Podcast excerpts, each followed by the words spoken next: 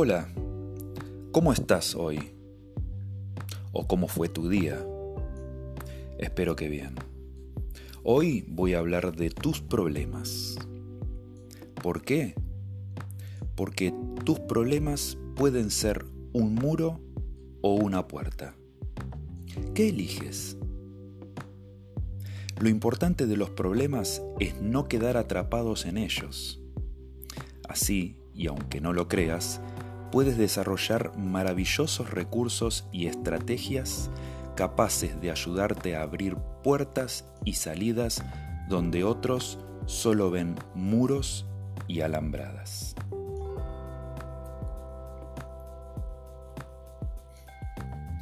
Tus problemas pueden ser un muro o una puerta, y el que sea una cosa o la otra dependerá de algo más que tu actitud o enfoque personal.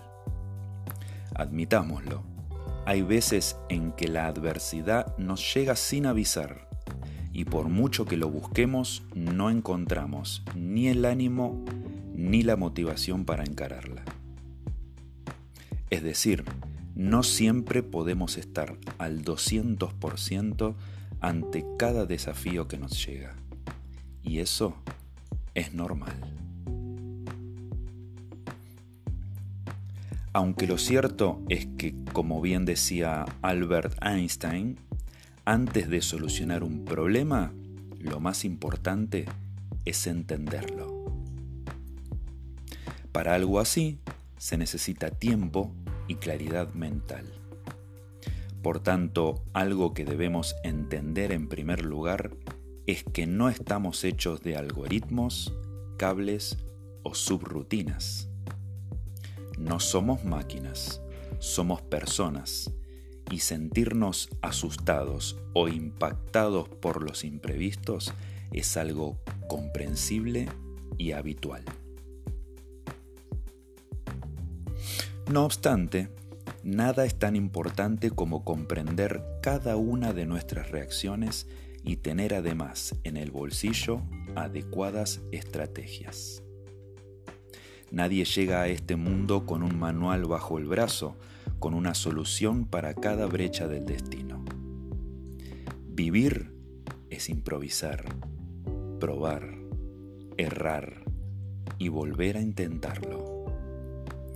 Por eso, nos pueden ser de utilidad una serie de estrategias para cada uno de los problemas y que sean puentes para el avance y el crecimiento.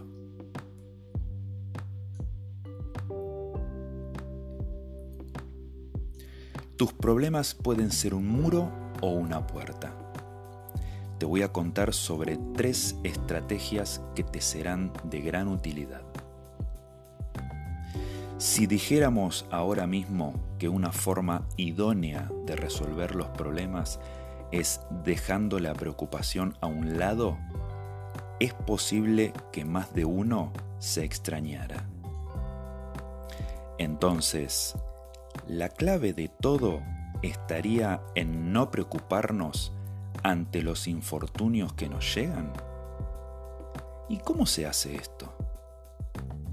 Bien, lo cierto es que el auténtico secreto reside más bien en desarrollar una reflexión adaptativa y no una rumiación desadaptativa. Dicho de otro modo, ante los problemas debemos ser capaces de poner en práctica un tipo de preocupación saludable que nos permita ocuparnos de las cosas y no alimentar la preocupación excesiva y poco útil. Si celamos esto último, es por un hecho muy importante. Trabajos de investigación como los realizados en la Universidad de Yale por la doctora Susan Nolen nos indican algo que debemos tener en cuenta. Tus problemas pueden ser un muro o una puerta. Es cierto. Sin embargo, el hecho de alimentar la preocupación excesiva erige las propias bases de esa pared, una pared además que te dejará atrapado en el sufrimiento.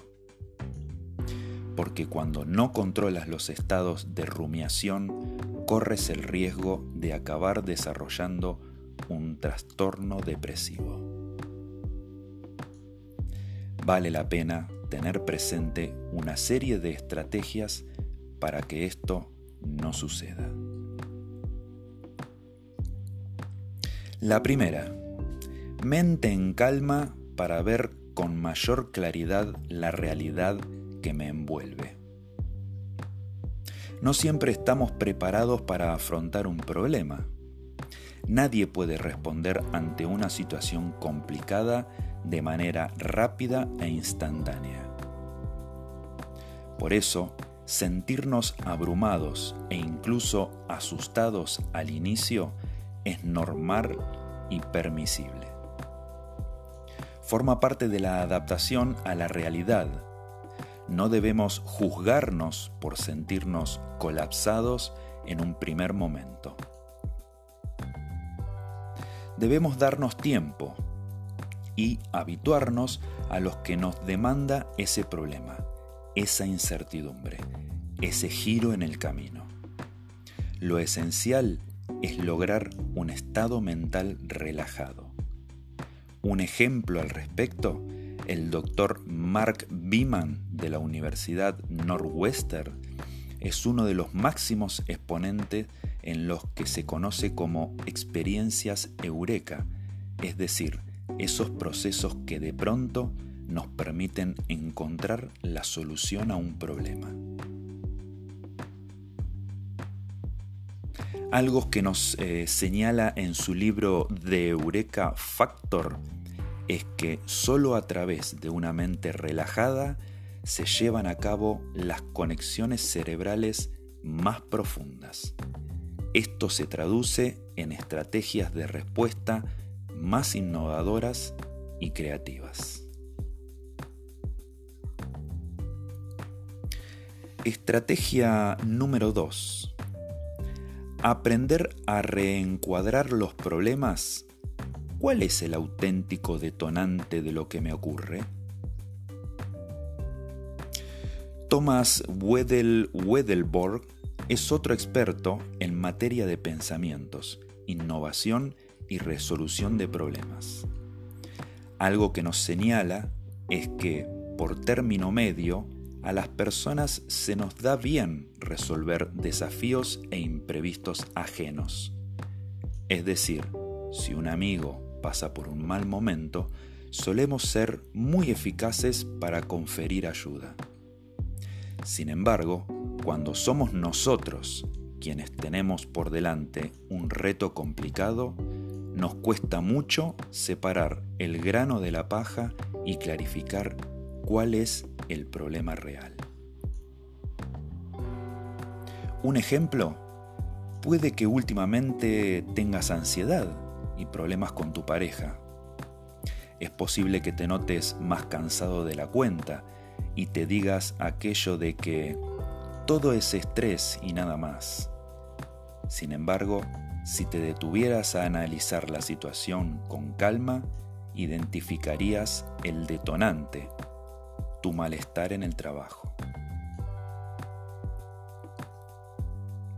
Es decir, tus problemas pueden ser un muro o una puerta, es verdad, pero si no eres capaz de identificar cuál es el problema real, solo verás muros ante ti.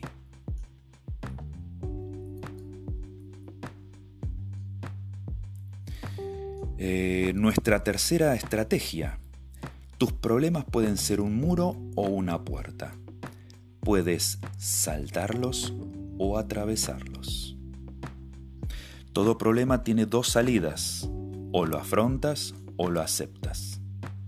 Nos encantaría poder decir aquello de que todo cruce de caminos se sale, o más aún, que toda adversidad tiene su airoso y positivo final. Sin embargo, como bien sabemos, esta regla de tres no siempre se cumple.